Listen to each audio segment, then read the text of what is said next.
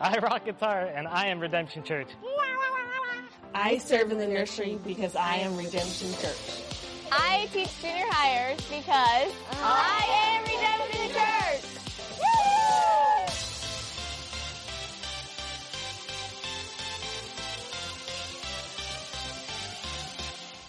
I teach kindergarten and first grade.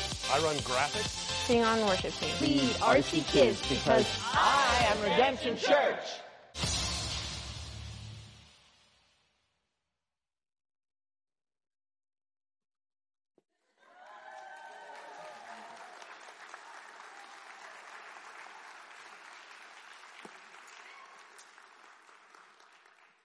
So can I tell you what's super cool, at least for me, about this? Um, I, I, was just uh, meeting with Roger Powell. He had handed these keys to me at about uh, 9.30. And, and I go back to today is our fifth birthday. We're in kindergarten now. We ride the bus. We have a backpack. We're that cool. Obviously, we have a backpack. Uh, and, and yet, what was really amazing is it is literally to the day five years. So October 2nd, 2011, uh, redemption is underway as far as this group. And so to see God sovereignly bring it to a point where literally to the hour, right? To the, to the hour, Roger hands me this set of keys. Uh, you know, it just, it has been such a humbling experience. And, um, you know, there, there's times when you're in the midst of that where you're like, are we, we doing the right thing? Are we doing it in the right way? Uh, is this going to work? Is this not going to work? And, and God sometimes just wants to remind you He's really in control by nailing it to the hour, just to remind you that, you know, you might have to wait a while.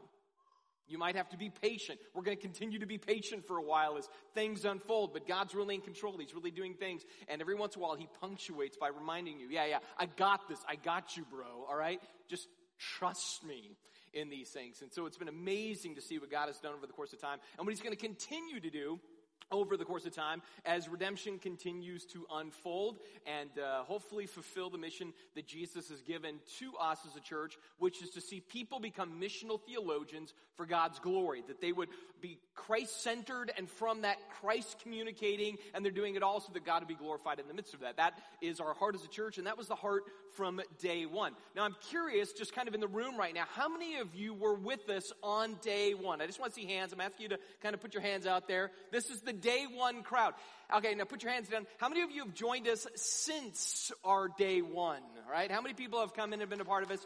So, and, and we've got others that aren't with us today. We know people are traveling, they got different things going on or whatever else, but, but even that is a highlight to me of what God has done with us as a church. Now, uh, we're going through a series right now called The Church Is, but we're doing that in light of who we are as Redemption Church. And, and as I thought about today, I, I, was brought back, um, to the first Sunday and then kind of what's happened since then. And I've been very nostalgic I, I, I, think this week in a lot of ways too, where it's just been like going back and looking at the, the pictures of that first Sunday and the first things that we were doing and everything else, and then kind of fast forwarding it to now and, and, and where things are at. And, and I was thinking about all of the values that we were going to have as a church uh, you know, when it comes to uh, our identity, right? And so the backpack became that identity. And there was things that I was certain of in this, right? I knew we were going to be uh, kind of word centered. So the Bible was going to be in our backpack. We were without walls. We were just kind of hoofing it as a bunch of, uh, you know, nomads. And so we were going to have to have a backpack, but we were going to have a Bible. It was important that we cared much about Jesus' book. Now, all of this is in light of the fact that Jesus is our senior pastor. We knew it had to be all about him. It couldn't be about us. It had to be about him. And then underneath him, we cared about his book. From there, we care about his kingdom, which is the shovel. We want to see churches and ministries planted. We care about his good news or his gospel. That's why we have a water cannon to storm hell. That's important to us as well. But the rope was interesting to me. And, and the rope is all about how we tethered together, that as a church, we are interconnected with each other. That's the way the church is designed to be. When I thought about it in light of that first Sunday, um, I thought what was maybe ironic or, or even to me somewhat dear is the fact that we were born instantly in that context of community. Uh, we, we were born that first Sunday and, and while these other things, you know, would, would unpack and unfold over the course of time, the rope was already true. Right? We were already committed to one another in community. We already knew that we were meant to be together. We were do, to do life together. We were to be a church together. We were to do this together in our community for the good of our city. We, we knew that. So in that sense, community was already dear to our heart. And, and, and that's why redemption began because that was the value that we cared about. So this morning, as I begin to talk about uh, the importance of this particular value uh, as far as as a church, I would say what is exciting about that is that it's always been in our DNA. It's always been in our DNA. We, we, we were born out of that sense of community and commitment to one another. And over the course of the five years, that has continued to be true. I mean, for five years, we've had peace. For five years, we've not had any division. For five years, there has been affection and love and investment into one another. I mean, there's always little things that can happen here or there, but I look and go, man, for this entire course of time, it's been a place of health and it's been a place of encouragement. Uh, and, and I mean that as far as people to people, people amongst themselves seeking to do that in, in a profound and caring and Christ centered way. So uh, that has truly been a blessing, and to be able to say that on our fifth birthday is very exciting. Now, also, real quick before I pray this morning, uh, we have encouraged you and invited you to come down and check out the new building. Right now, it's a bank and it looks like a bank, all right? You're going to go and go, wow, this looks a lot like a bank. It's because it was a bank until now. Um, and, and so, you know, nothing's been cleared out yet. What I understand is that the remodel construction is actually scheduled to begin this week, which is very exciting. Uh, just trying to move really quick. Uh, we haven't raised funds for it, but we're going to already start swinging hammers on it. Um, so that's awesome. Uh, but uh, yeah, so that's going to start this week. Very, very cool. That's one thing. And then the other thing, if you go down today and you want to check out the open house from 12 to 1.30, uh, I encourage you one of two things. Uh, I'm, I'm assuming that, that perhaps the, the parking may be a little full on the upside because it's a 10 o'clock Seahawks game and everybody goes to the sports bar at 10 a.m. because that's the wisest thing you can do with your life on a Sunday morning. You can go to a bar at 10 a.m. Um, so the sports bar is probably going to be pretty full, which by the way, here's what that also means. It's a blackout. Anybody says anything about the score of the game, you will be flogged with bamboo rods. All right. So, um, it's just, you got to keep that to yourself. Don't, don't show me your phone. Don't, don't, if you're in the middle of the service and I hear, yes, it'll bug me, but I'll be happy. Um, and if I hear, it'll make me angry and I'll preach angry. All right. So, don't want that. So it's a blackout both here and down at the, the, the, open house. Don't, don't tell me what the score is down there either. It's a blackout. I'll go home and I'll watch it later today. All right. So that's our rule here. Blackouts when it's a 10 a.m. game. Uh, but the other thing is, uh, you can park down behind if you come to visit, if you decide to park right in front of the Chinese food place, it's because you're also going to buy Chinese food afterward, all right? That's what that means. If you park over at Xtapa, that means you're also going to go and you're going to have some Xtapa food as you go and check out the open house, because that's our way of loving our, loving our neighbors down there.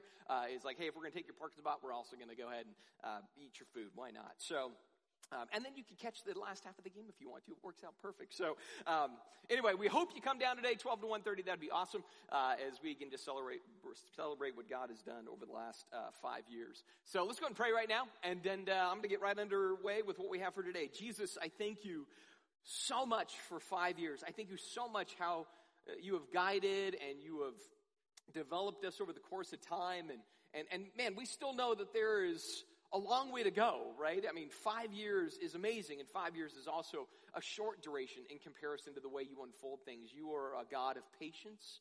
Matter of fact, it says you are long suffering in your patience. And so we know that sometimes the way you transform an area or you transform people or you change a culture or you touch a city is over the long game. And I pray that we uh, will have a heart of the long game, that we will be set in such a way that we are available to your purposes by seeking to uh, seek you, by seeking to uh, be bound with one another, by seeking to honor your word, by sharing your good news, by caring about your kingdom. Just these things that are the values that you have set in our heart, that we would be missional theologians, all of that. Uh, uh again, I just pray that you would reinforce those things so that we might be uh, everything you want us to be in this little place of the world that you've planted us.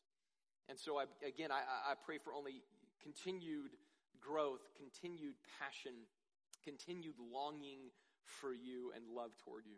And so I pray this morning as we go through a relatively simple, easy, uh, simple and, and, easy concept as far as community, uh, I, I, pray that all the more you will draw us into what that means, and from that we will enter into community in, in ways that uh, are a blessing and a benefit and are glorifying to you. And so we love you and we praise you this morning in your good name.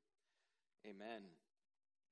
So, um, Two weeks ago, again, we started the series and we said what was most important is that the church is all about Jesus. He's our senior pastor. He is our chief leader. He is the one we emulate. He's the one we model after. He's the one we worship. It's Jesus. He's the big idea in, in what we do as a church. From that, we said it's important that we care about his book, right? And his book is going to be mission critical because his book informs us on what we do, how we do it, why we do what we do, the motivations that are embedded in that. That's why the Bible is important to us. But this morning, we want to note how the church is wired for connectivity. We are wired to be interconnected to one another. Now, when you look at the earthly ministry of Jesus, you, you see that this is the agenda in sort of a cryptic fashion right? He's hanging out with Peter and the fellas and he says, listen, here's my plan. Uh, on this rock, I'm going to build my church. And he's talking to Peter, but really he's talking broader than that. And he says, uh, I'm going to build my church. It's going to be mine. And that idea of church, that word church in their culture meant an assembly of people. So I'm not just going to build an institution. I'm not going to just build a physical structure. I'm going to build this thing, this gathering, this interconnected relationship of people that makes much of me. I will do it. I will build it. So passionate was Jesus that he gave himself for those people to purify them and prepare them and empower them so they could be gathered in his name as his church. And so the church was important to Jesus. That was his goal. Not only that, he says it's also going to be his flock. He is the shepherd of the flock, the chief shepherd that lays his life down for the sheep. In Luke, he says that we are his little flock. And you go, great, we're a little flock. He says, Yet it is my Father's joy and delight to give my little flock all the benefits of his kingdom. And so the church, the flock, the assembly, the gathering, the community of Christ, whatever nomenclature we want to use, this was always the agenda of Jesus. And so everything pressed in that direction. Everything pressed in the direction of preparing the apostles to do that, preparing them to go, preparing them to share, preparing them to teach, so that then the church would be the church.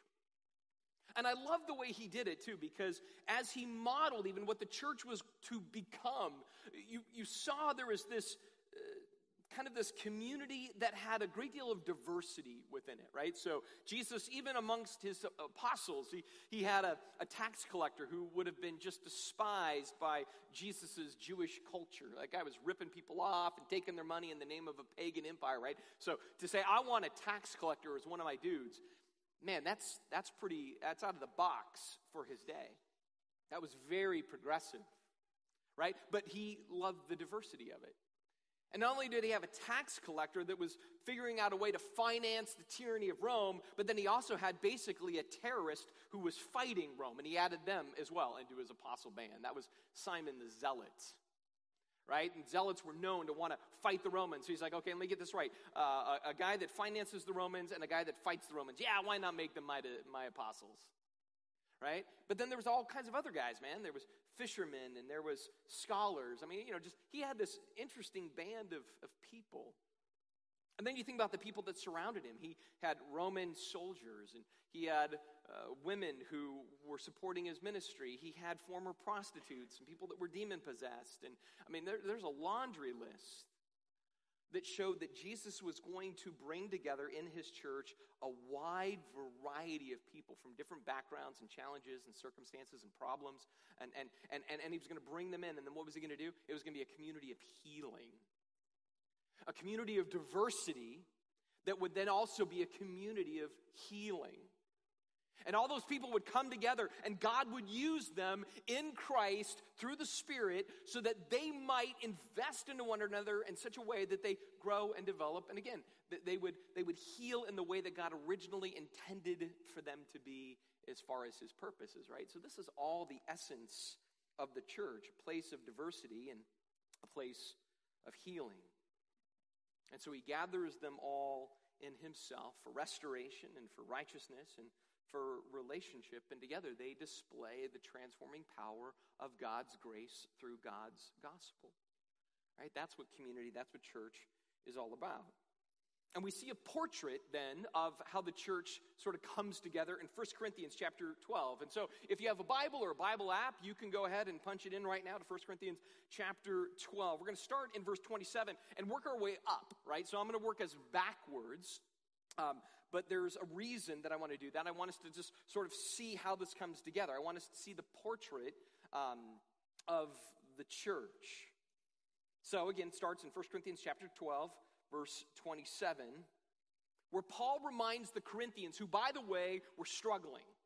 Right? When we get to chapter 12, uh, we, we, if, if you would have read the letter up to this point, you would find that they were struggling. They were supposed to be a diverse entity of healing, um, but they had become uh, divided entity, and there wasn't a lot of healing going on. The rich were biased against the poor, and then different people were making different moral decisions, and some people were making decisions that was their Christian liberty, but they weren't doing it in love. And so, man, it's a very divided church. And Paul has to roll in and say, wait, wait, wait, wait, that's not what the church is meant to be. And so his argument in chapter 12 is to fix a problem that they are not a unified diversity, they are a diversified diversity right now and yet he reminds them of what Christ has made them to be. In verse 27, he says, Now you are the body of Christ, and individually, you're members of it. Right? So when he says you are the body of Christ, he doesn't mean you, the individual, are the body of Christ. He's saying a plural you. In Greek, it's a plural you. All of you together are the body, but yes, as individuals, you are a part of that collective whole. He says this because when you really try to grill it down, he, he's, he's trying to get ahead of a problem that he already senses and sees in their midst. And, and what he's saying here is that he's reminding them that Christianity is not a solo enterprise. Right? It's not a solo enterprise. Yes, you're individual. You are a singular person, but you are a person in a bigger collection of people that make you, plural, the church.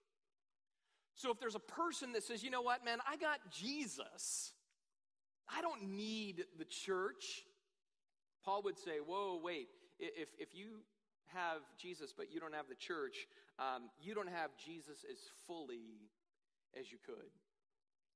You have Jesus, true enough, but you have an anemic form of having Jesus because Jesus has put things together in such a way that, again, there is both an individual component to our spiritual growth and a corporate component to our spiritual growth. And this is really Paul's emphasis right here. You have them, but you don't have them as fully as you could in the way of how you grow, how you develop, how you mature, how you become encouraged and inspired and filled up, all those kinds of things. Um, you, you have to go deeper. If you want to have a robust relationship to Christ, it cannot be divorced from the community of Christ.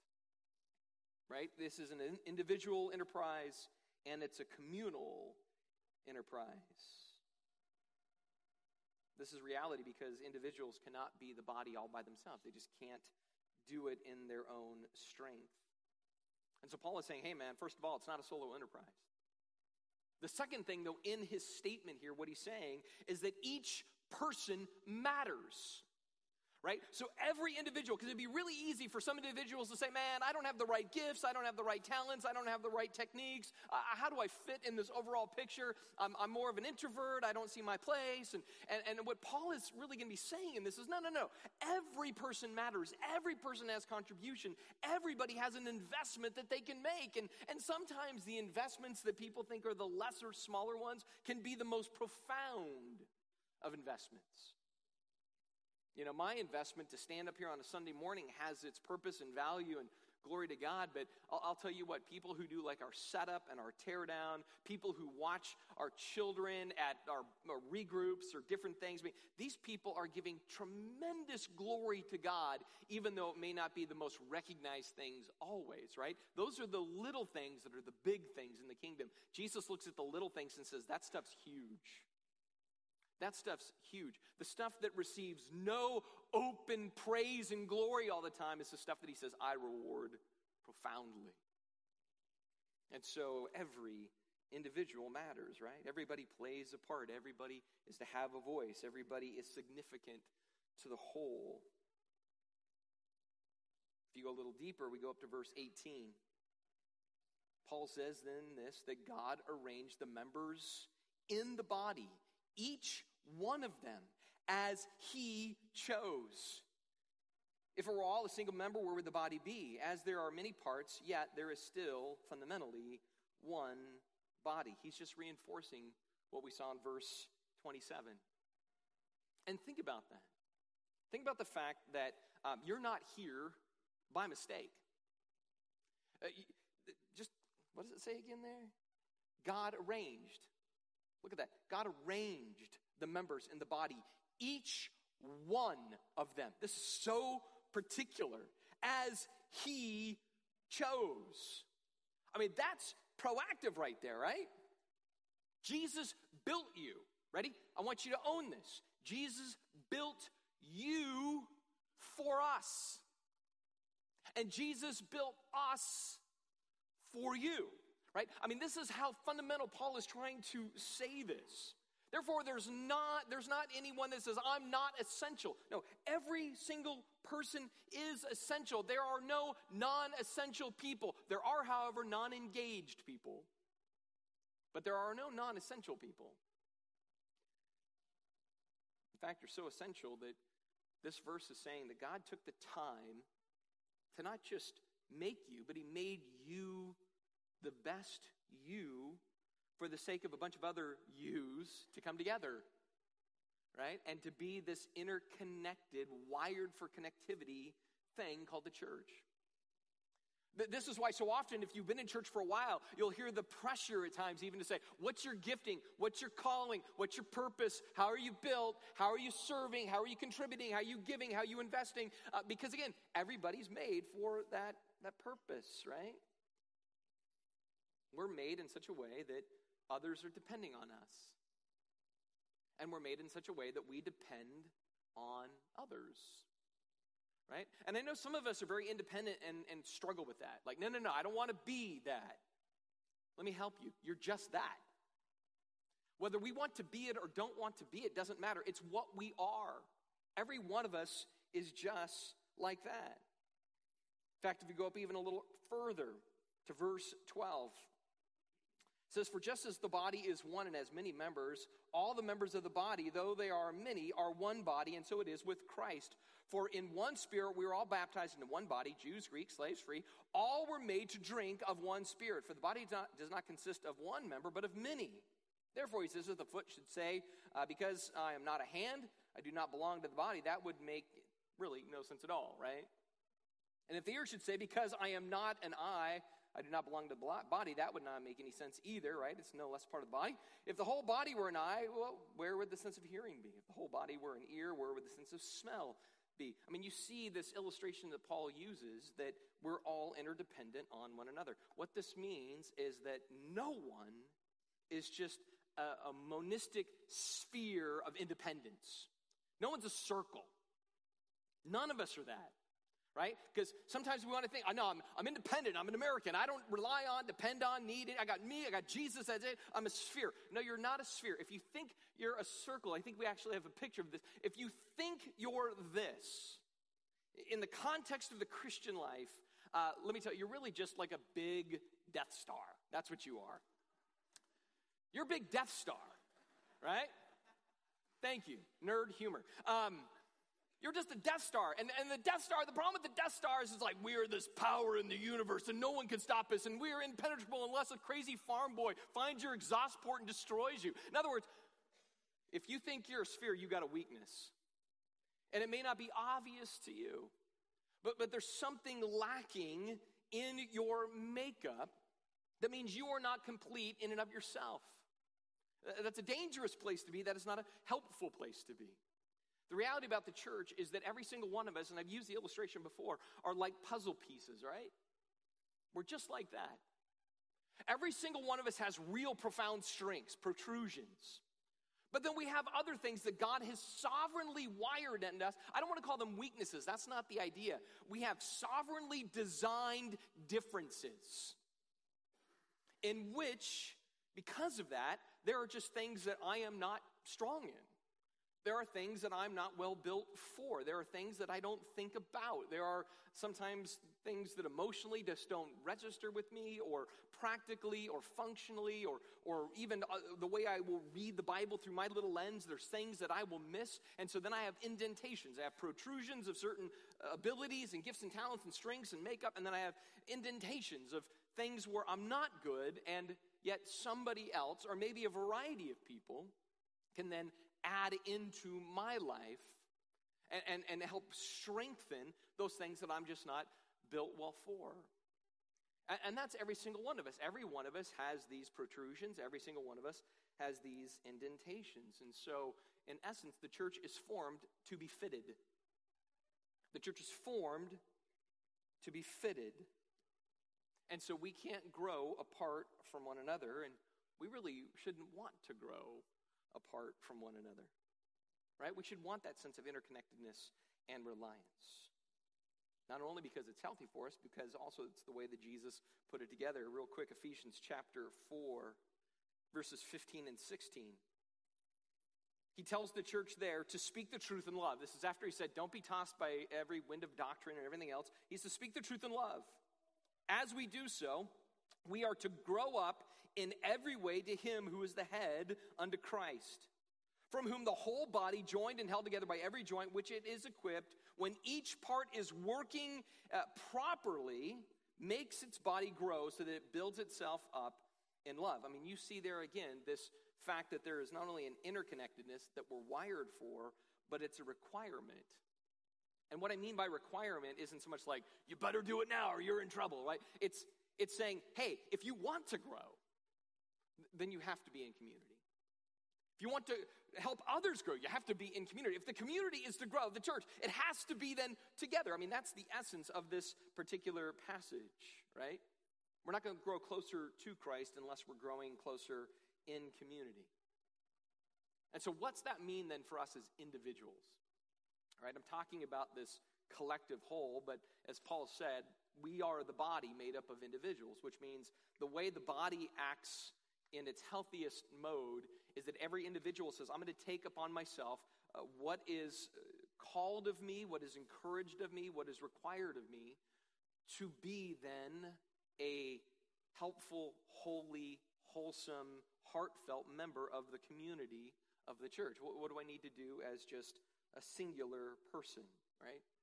So the rest of this is about what the individual does, what I do, what every single one of us is called to do in the context of the church. And I'm going to talk about just four core uh, areas of emphasis, right? It's going to be relatively simple. This is, in some ways, almost like Christianity 101, even.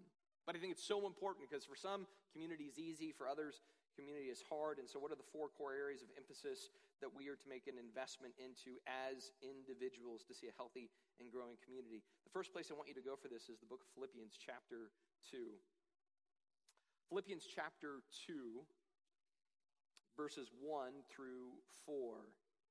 Paul says this So, if there is any encouragement in Christ, any comfort from love, any participation in the Spirit, if there's any affection and sympathy in one's life, says, then complete my joy by being of the same mind, having the same love, being in full accord and of one mind. Do nothing, do nothing from selfish ambition or conceit, but in humility count others more significant than yourselves. Let each of you look out not only for his own interests, but also the interests of others. The very first point, as far as what it means to be in community and what we do as individuals to serve in community, is community means we serve one another. Right? Community means we serve.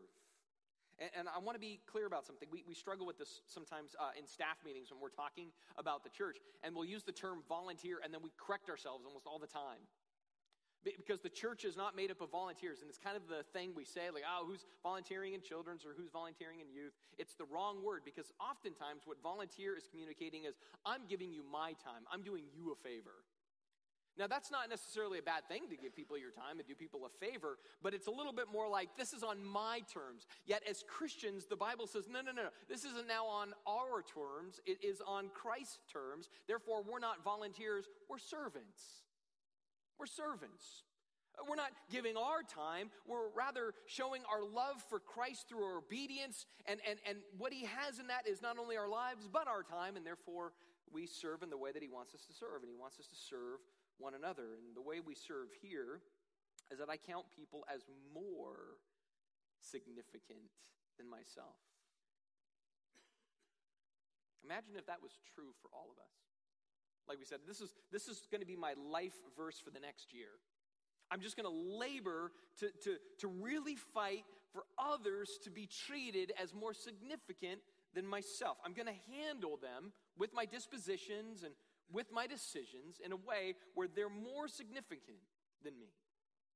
So when I feel frustration, when I feel fatigue, when I feel uh, inconvenienced, when I feel used, I'm still going to stop and say, wait, but I'm here to serve them. They're more significant than myself.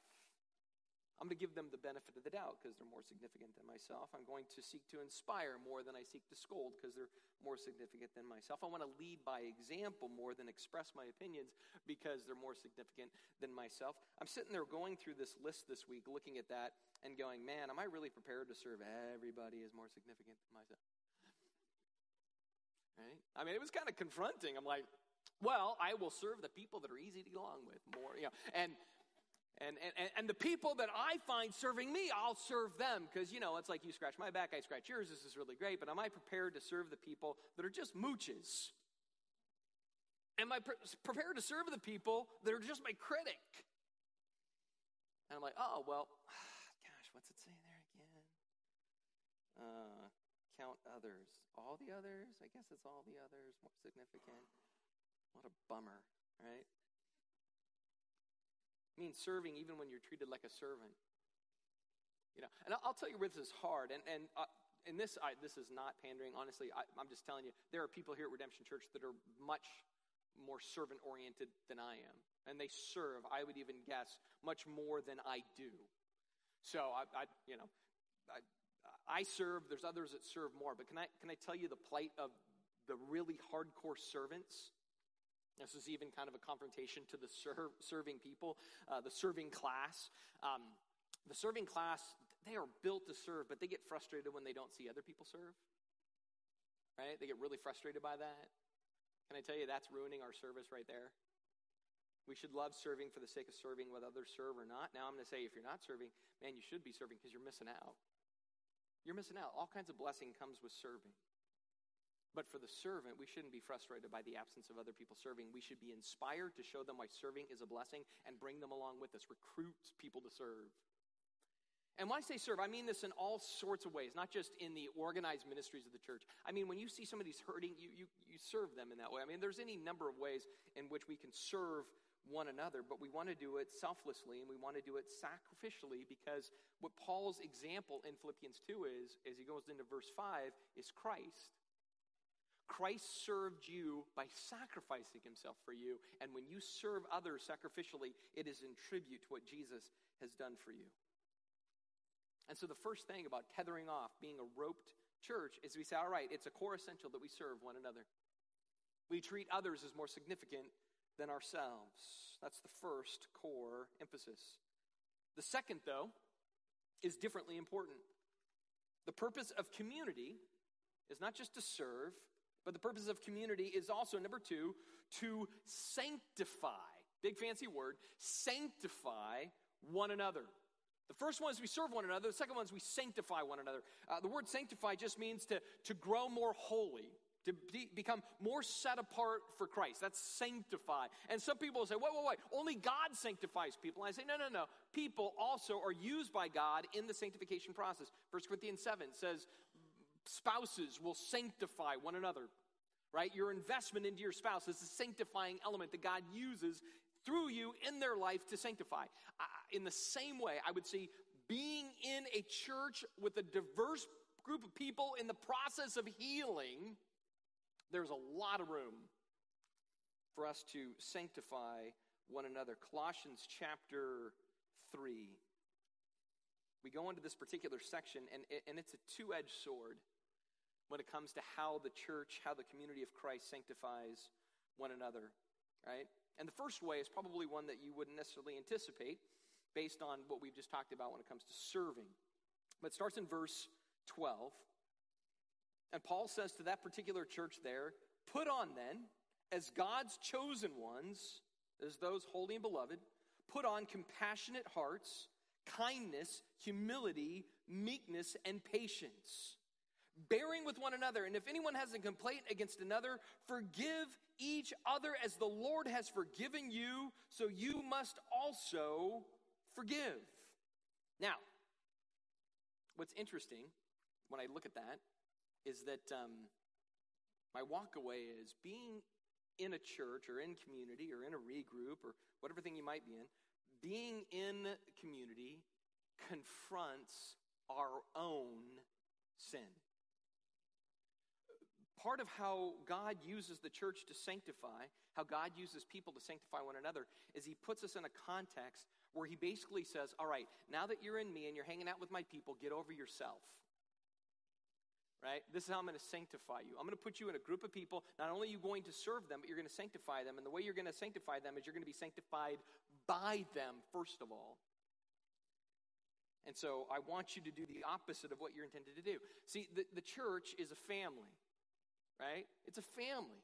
But here's what's true about families they're dysfunctional right? I mean, families at some level are going to be dysfunctional, or they're going to have dysfunction at times. That's going to be true to the church. There's going to be times where there's dysfunction in the church, and there's going to be people who are mean, or who are odd, or who are short, or who are frustrating, or frustrated, or they're sappy, or they're demanding, or they're demeaning, or they're lukewarm, or they're freeloading, or they're judgmental, or whatever their thing.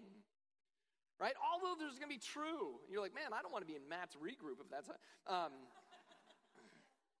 because everybody be like, Matt's all those things. He's demanding and sappy and judgmental. Um, but it's in the context of that, then I must be compassionate and kind and humble and meek and patient, bearing with one another and forgiving one another. And man, I must forgive then people who let me down. People often leave churches because somebody's hurt them. And I go, man, it's such, such a derailing of Colossians 3. You know, we don't solve by departure, we solve by pressing in, resolving our conflict, going to one another, and forgiving one another. Oftentimes, what we need to do even before that is to uh, exhibit a humility and a kindness and a meekness and a patience so that I don't become offended by the fact that there is a diversity within the church that is all in the process of healing. It's like, no, no, no. I, I, I just realized, you know what? This is a part of me being grown, me being sanctified. I'm with a group of people that remind me that I still have a struggle with sin just by the mere fact that I have things that I've got to conquer in me about how I relate to others. That's a part of how we grow one another. But then Paul goes even deeper into verse 14.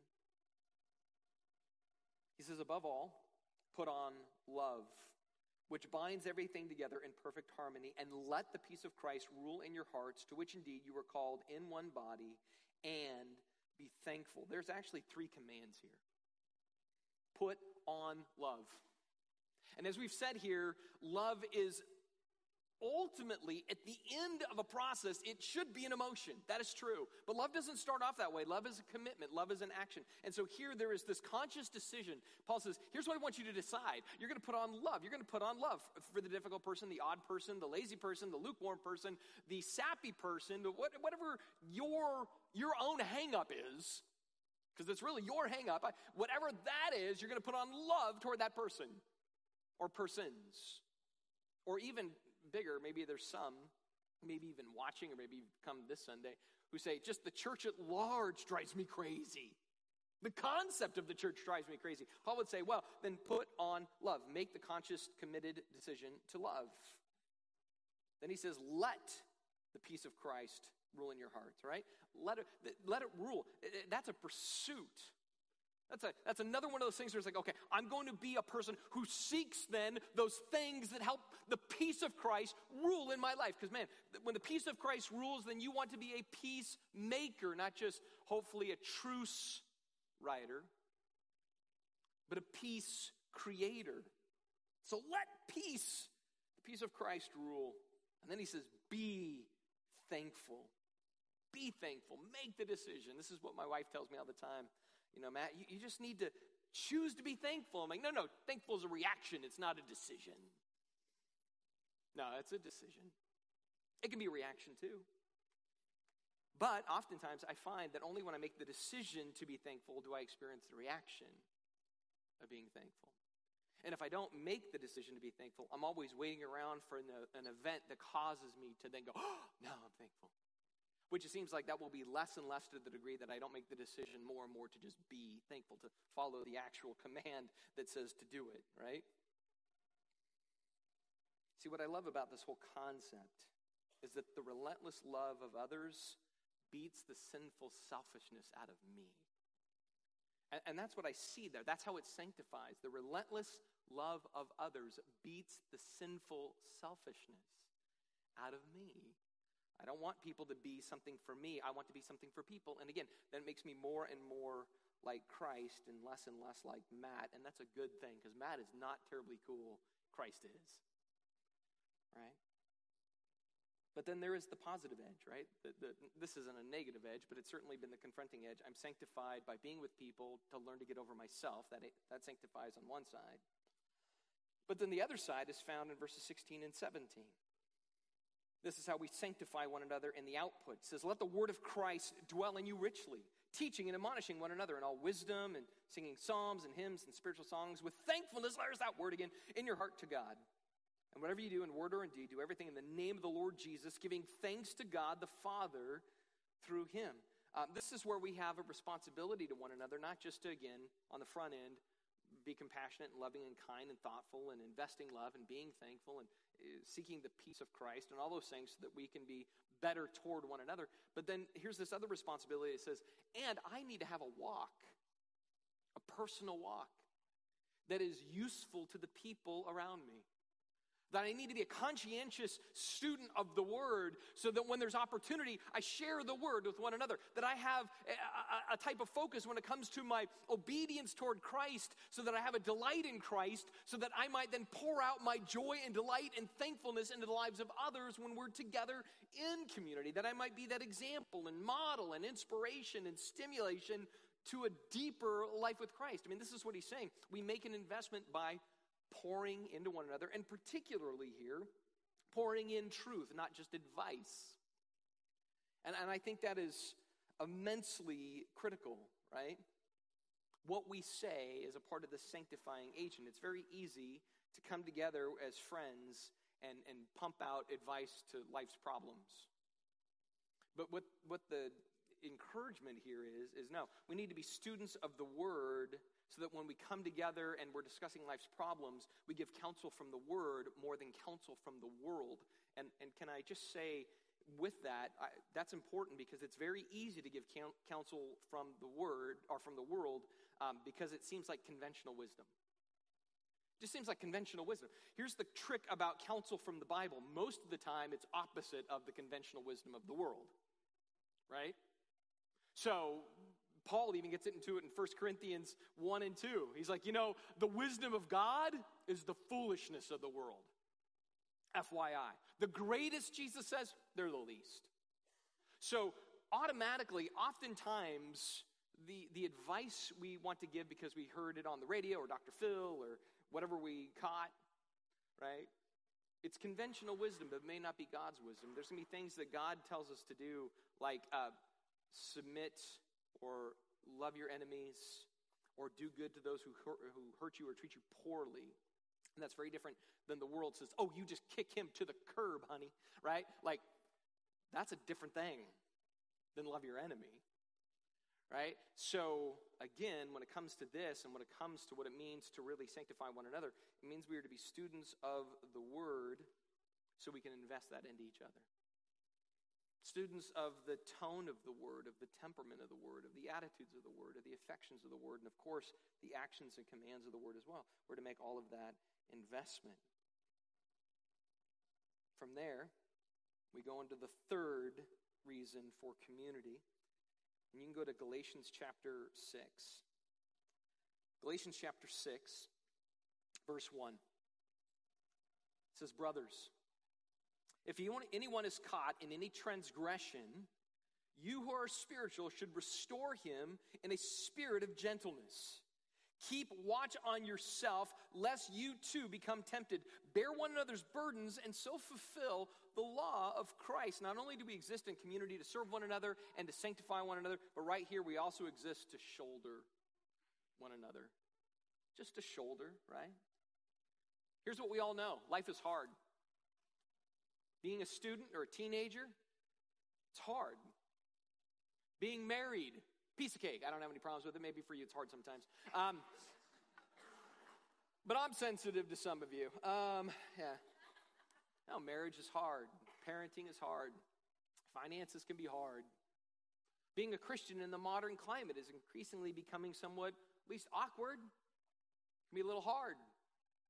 And then we have days where we're just emotional and that's hard, and days where we have disappointment and that's hard, and days where we kind of do some introspection and we don't like what we see and that's hard. And then there's days where people treat us poorly and that's hard. And then there's the sins that we struggle with and that's hard. And then there's the really habitual sins that we struggle with. And that's really, really hard. And we feel like we fail and we try to do well for a while and we do, but then we fail again, everything else, and that's hard. All of those are the burdens of life, right? And this is why we need one another to shoulder one another's burdens. There are times in my life, um, it's funny, I had somebody say this to me once. They said, You know, it's funny how you share the, the baggage of your life down the road, but at the time you were going through it, we, we didn't know it. Like, you know, they, there'll be times where I'm like, oh, there was a time on a Sunday morning where I was just laying down behind this curtain and I was crying. I didn't want to get out. And then I came out, I'm like, hey, everybody, what's up? Redemption, you know? And, and they're like, and then you tell us later, and it's like, you know, how do you cope with that? Are you schizophrenic? You know, and and that's not it. I, I, I, I do think there's something supernatural that kind of kicks in when, when you're called to be a proclaimer of Christ's word. You know, there, there's, there's something in that that's unique. Um, but in all candor, it, the other thing that helps is there are people in my life that I do just come in and I just dump the baggage. Right? So I, they bear my burdens. I mean, I think about how often I go into Scott's office, and it's always the same. I grab his little director's chair, set it down, sit in it, put my feet on his desk, and then I vomit all over his desk. Here's what's going on. Here's where I'm frustrated. Here's where I'm struggling. Here's where I'm sad. Here's where I, I, I don't even know what to do. And, and there's times that Scott will give me wisdom, and there's times that Scott will just listen, and there's times that Scott will just say, Dude, I am really sorry. I'm just sorry. Like, I wish I, I could change it. He doesn't even have to say a thing. I just know that he cares and there's a solidarity there. Right? These, these are all the ways it can happen. It was cool. We had our first regroup for the season uh, this last week, and it was cool as everybody went around the group and, and how certain themes came up where nobody was trying to pretend that they were all that and a can of spam in the name of Jesus. They were just, you know, like man, here, here's, here's where I'm still growing. Here's where I'm learning. Here has been my journey and what Christ did, and here were some mistakes, and here he's still developing me. And even that was sort of a, a, a time of general burden carrying. Just like, here's where I'm still trying to figure it out. That's why community is so valuable. We bear one another's burdens. And this was good for Jesus, too. Did you know that? Did Jesus ever have burdens? Yeah, Remember that night just before he's actually uh, to go to the cross? He's so utterly burdened and overwhelmed, he goes off to pray. But what's he do? He grabs community. Peter, James, John, come with me. Pray with me for this just an hour. Just be there with me. Now, these wing nuts fell asleep, right? So, um, my advice don't fall asleep at your regroup, all right? Don't do that. If somebody's pouring out to you, I don't know what to do with my teenager, I'm so overwhelmed, don't be like, you know, it's not cool uh, at all. They're allowed to splash water all over you if you do that, all right? So, but Jesus needed community. So I go, okay, if the perfect Son of God still needed community to bear his burdens, I think we needed to, right? I think we needed to. Now I get some of us are very private people or introverted or we're too busy or whatever it is, independent, tired, you name it, we can get into that. And we can come up with all sorts of excuses to not be in community. Um, but the reality is, those are just excuses that ultimately hurt us. Hurt us. I'll give you another confession. Why not? Because I'm, I'm, dumb enough to do it. Um, didn't plan it. Um, you know, for, for a while we had we had regroups, and I wasn't in one. I wasn't in one. And, and I had all sorts of reasons. Oh, I'm too busy. You know, as being the teaching pastor, I got to do this and this, and I'm going to be agile and go visit different people at different times and everything else. And I've got, I've got Scott. That's enough. Now, Scott's an awesome guy, but he's a puzzle piece too, right? Right? And so, but I'm like, oh, I just need my puzzle piece and Scott's puzzle piece. Oh, and Ellen's puzzle piece. I got three puzzle pieces. It's an awesome puzzle, three pieces, right? So, um, of which I'm one of them, all right? So, um, and, and it was just like this confronting thing of, oh, and I got the elder, so that's a few more puzzle pieces, you know. And, and yet I'm like, wait, I can't, I can't rightly tell people to be in community when I'm not choosing to be in community. I can't say, hey, everybody should be in a regroup, and then I'm not in a regroup. Now, it's weird because our regroup discusses what the pastor's preaching. That guy's an idiot, I'm always telling him. Um, like the pastor, he's a wingnut, don't listen to him. Um, now, it's weird to be in a group where they're talking about what you're talking about, but, but you know what? I, it, has been interesting to see how even in kind of plugging in for myself into a regroup where it, it it's uncomfortable for me at times. It challenges um, my own um, comfort levels at times, and that's good. Like, like maybe to say differently, if you go, they just make me uncomfortable. That's why you should be in one. That's how simple. They make me uncomfortable. Perfect. It's just for you then right? Because we need to be roped off to others. We need to be a little uncomfortable. Jesus didn't say, Come to me, all who are weary and heavy laden, and I'll make it comfortable. Right? It's like, I, no, it's not comfortable, but it is right, it is good, it is healthy. That means the fourth thing, right? If we're going to serve one another and sanctify one another and we're going to shoulder one another, that means, number four, we need to schedule one another. I know that sounds real sexy. I'm going to schedule love and community. Um, but you know what? It's true. Schedule is important. We need to schedule one another. Right? Everything that's important in our lives, we schedule. We schedule work and school and dates and activities and, you know, practice times, and we make sure it happens. We put it on the calendar, we make sure important things happen. Well, community is super important. Hebrews chapter 10 says in verse 24 says, Let us consider how to stir up one another to love and good works, not neglecting to meet together as is the habit of some, but encouraging one another, and all the more as you see the day, that is the final day, the big day, uh, drawing near.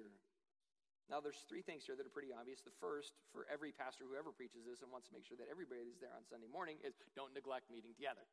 Like pastor's favorite verse. Don't forget to come to church, right? That's pretty obvious, right? But it says we need to place it as a priority. We need to make time. We need to protect that window. Even for those of us raising kids, uh, the question as parents is always, um, how do I ensure that my kids will love Jesus when they're adults? And I go, good news, there's no way to ensure it.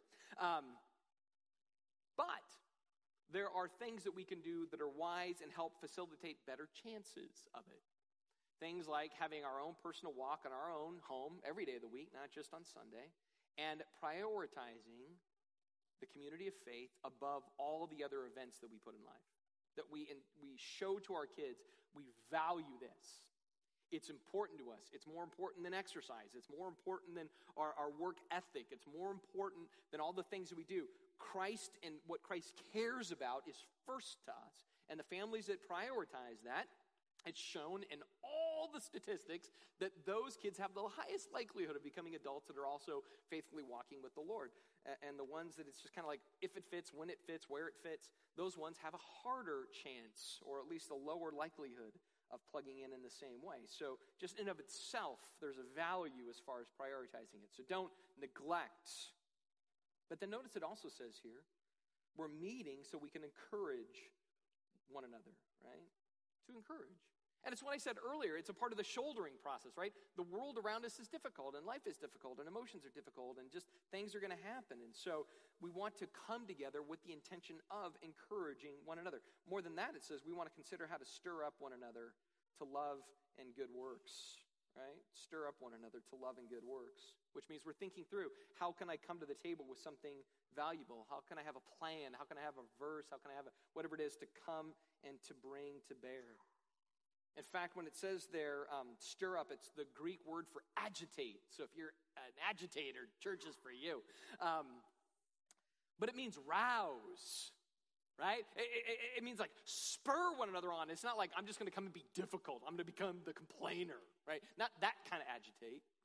Because people going, man, I want to go where that person's going. I want the walk that that person has. I want to have the kind of wisdom they seem to share. I want to have that spirit of servanthood that I see in them all the time as they're just doing it and they're smiling and there's joy and there's thankfulness. Like, I want to be that. So it's like, man, that's what we want to come and bring to the table.